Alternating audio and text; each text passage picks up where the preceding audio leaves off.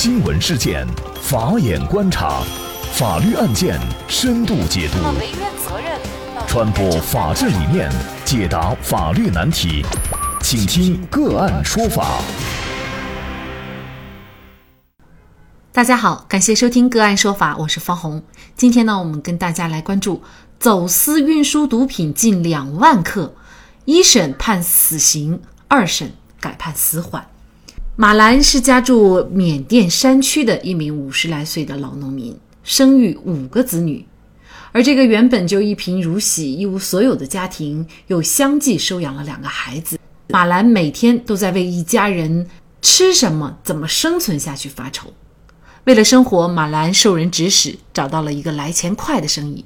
根据云南省临沧市中级人民法院一审刑事判决书查明的事实认定，二零一六年十一月八号。马兰等人从缅甸前往中国永和江岸入境时被抓获，当场从马兰背着的迷彩背包内查获外用薄膜和胶带包裹的冰毒片剂十九块，净重一万四百六十克；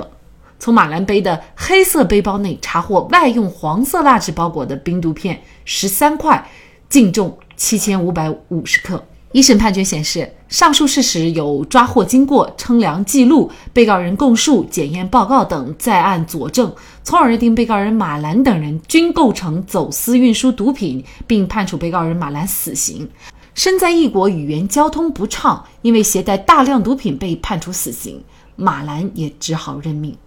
可是让他没有想到的是，二零一七年八月，有中国律师会见他。并被告知，辩护律师是接受中国政府指派，作为他的法律援助律师是免费的，他不用出一分钱。但是辩护律师绝不会因为法律援助就降低服务标准，一定会尽一切努力为他进行辩护的时候，这名老男人竟老泪纵横，感激涕零。走私毒品数额巨大，案件事实也看似清楚，马兰被判处死刑，还有什么辩护的余地呢？难不成会免于死刑吗？那么，受云南省司法厅法律援助工作管理局指派，云南大韬律师事务所主任王绍涛律师成为马兰的辩护律师。那么，就着这个案件的具体委托情况以及案件相关的法律问题，今天呢，我们就邀请云南省律师协会刑事辩护委员会副主任、本案马兰的辩护律师王绍涛律师和我们一起来聊一下。王律师，你好。主持人好，听众朋友大家好。感谢王律师。那么，我们很多朋友可能有一个疑惑哈，就是在没有接受马兰本人委托的情况下，为什么云南省司法厅法律援助工作管理局会为一个缅甸人去指派法律援助律师，免费为他进行辩护呢？首先，我们要明确，我们一个法律援助制度是一个什么样的一个制度。其实，它是一个一个国家的一个伦理方面的国家的一个义务。其实就相当于，比如说我们这个公民生病以后，他有一些呃免费的医疗啊，或者说提供一些医疗保障啊，其实它是一一样的道理。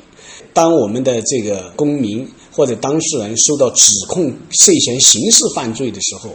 在一些特殊情况下，如果他不能够聘请律师，那么国家有义务给他指派律师来为他提供服务。所以，它是一个相当于用国家来援助这种没有能力聘请律师的当事人。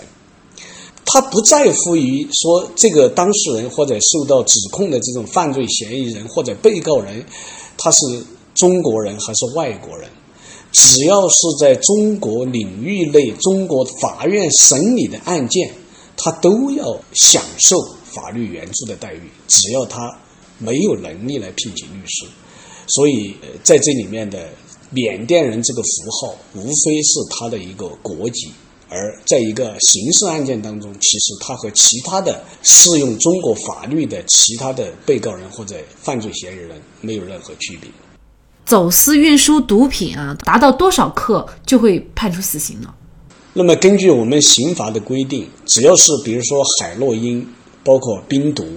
那么只要是在五十克以上。贩卖、运输、走私，只要五十克以上，那就可以判处十五年以上有期徒刑、无期徒刑到死刑。那么在本案当中，我们谈的看的这个他的这个是叫冰毒，当然它的学名又叫甲基苯丙胺，其实就是冰毒了。它的这个数量，它和那个海洛因的数量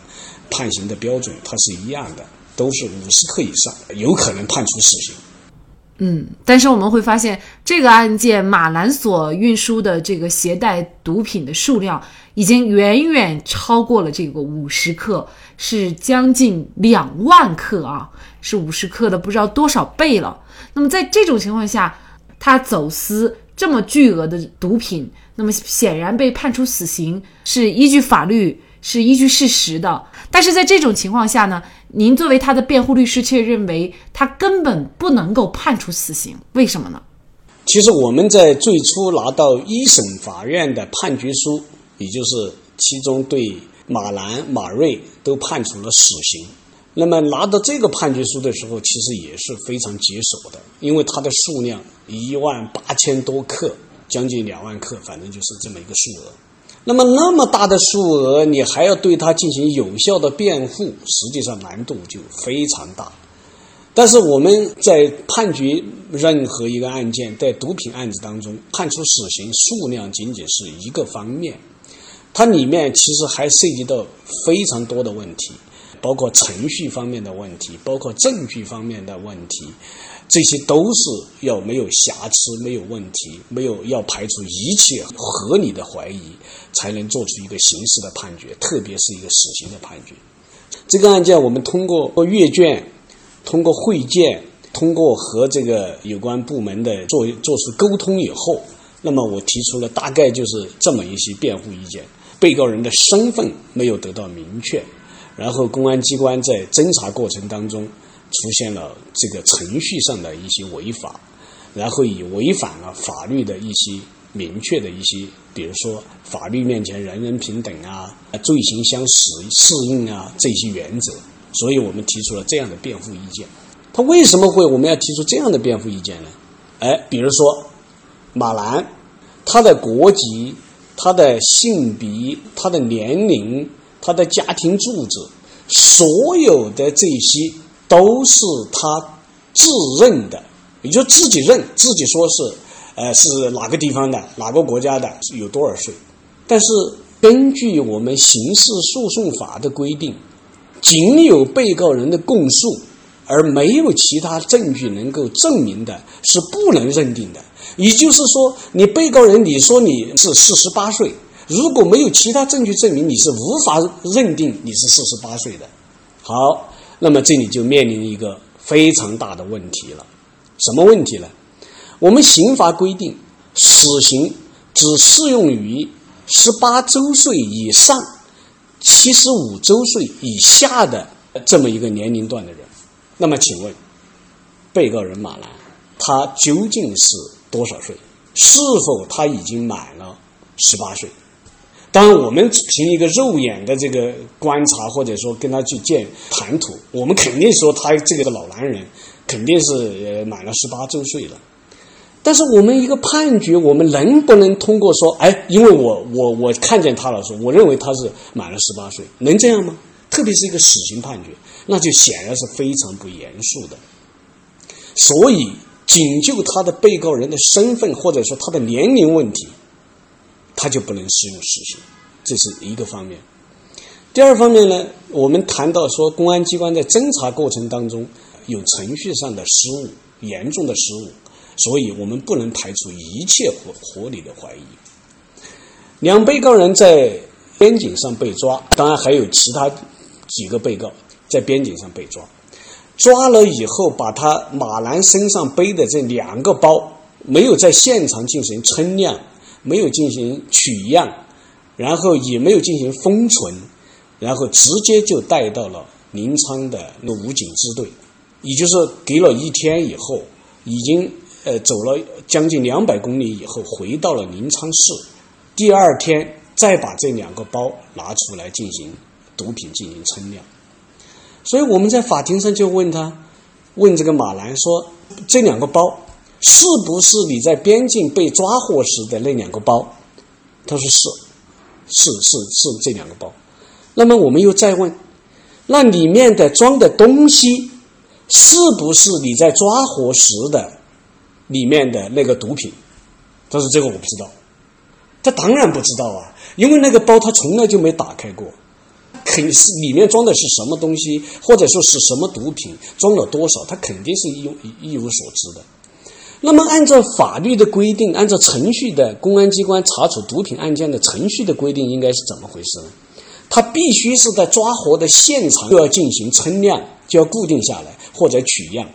如果你在现场没有这样的条件的，那你必须要对这两个，比比如说这两个包，一定要进行封存。封存的时候，犯罪嫌疑人或者叫被告人，你还必须要在上面签字按手印。说明这个东西是封存了，它不可能改变了。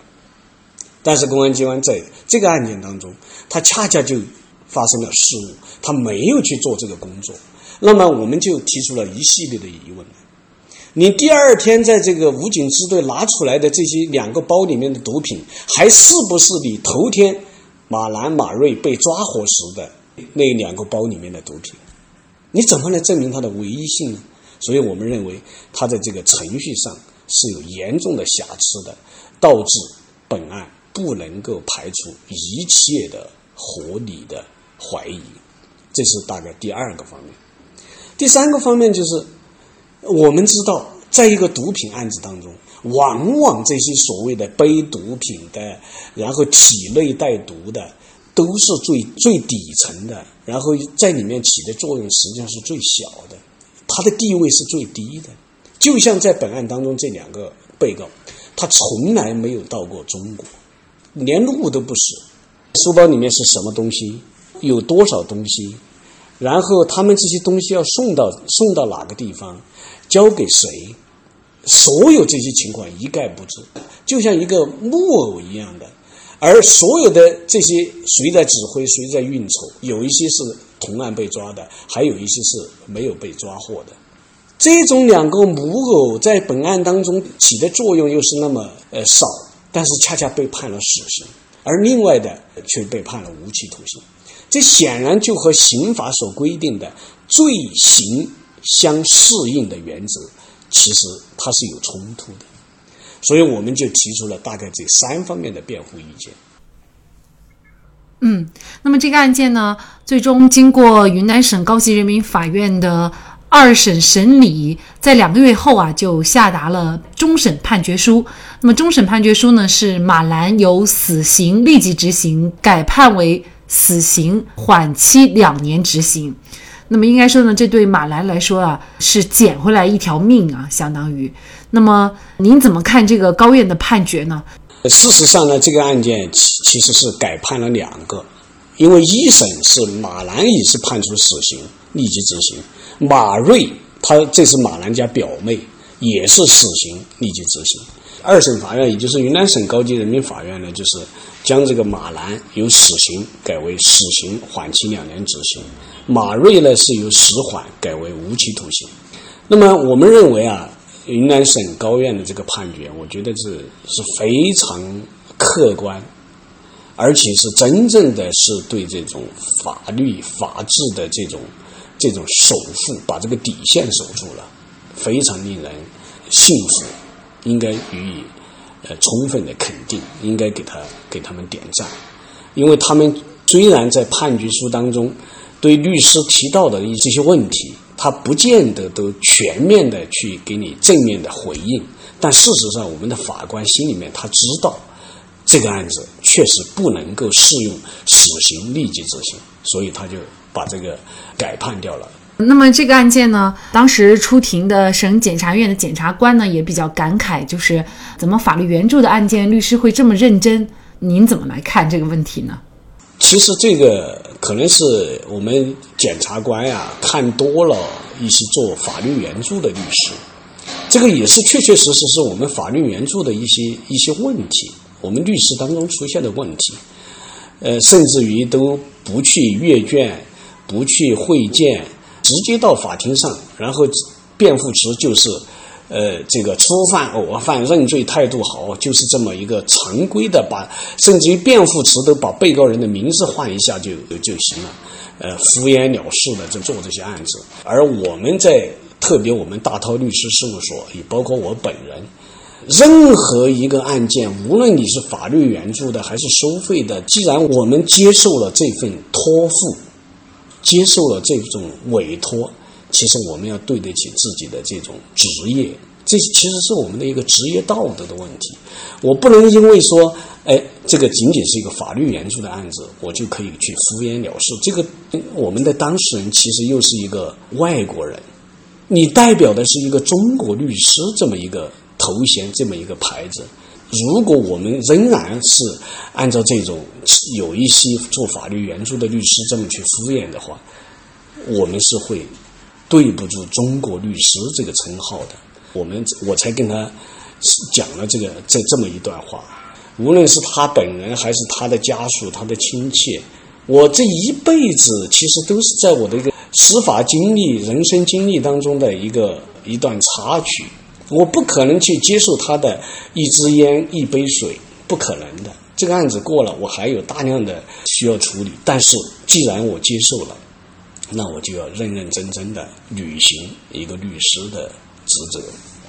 那么，我们应该在每一个案件当中啊，都能够感受到司法的公平和公正。那么，尤其在像这样的一个案件当中，涉及到剥夺一个人生命的时候，我们可以看到云南省司法厅对法律援助工作的积极贯彻落实，也看到了法律援助律师对自己肩负使命的认真履职和对生命的敬畏。同时呢，我们也看到云南省高院能够坚守法律底线，做出让人信服的判决。应该说。司法的公平和公正是离不开我们每一位司法工作人员的不懈努力的。好，那么在这里呢，也再一次感谢云南大韬律师事务所主任王绍涛律师。那么大家如果想获得我们节目的图文资料，欢迎您关注“个案说法”的微信公众号，在历史消息当中就可以找到这期节目的全部图文资料。那么大家在生活工作当中遇到一些法律问题呢，也欢迎大家向我们进行咨询。您可以添加幺五九七四八二七四六七这部手机号码的微信号，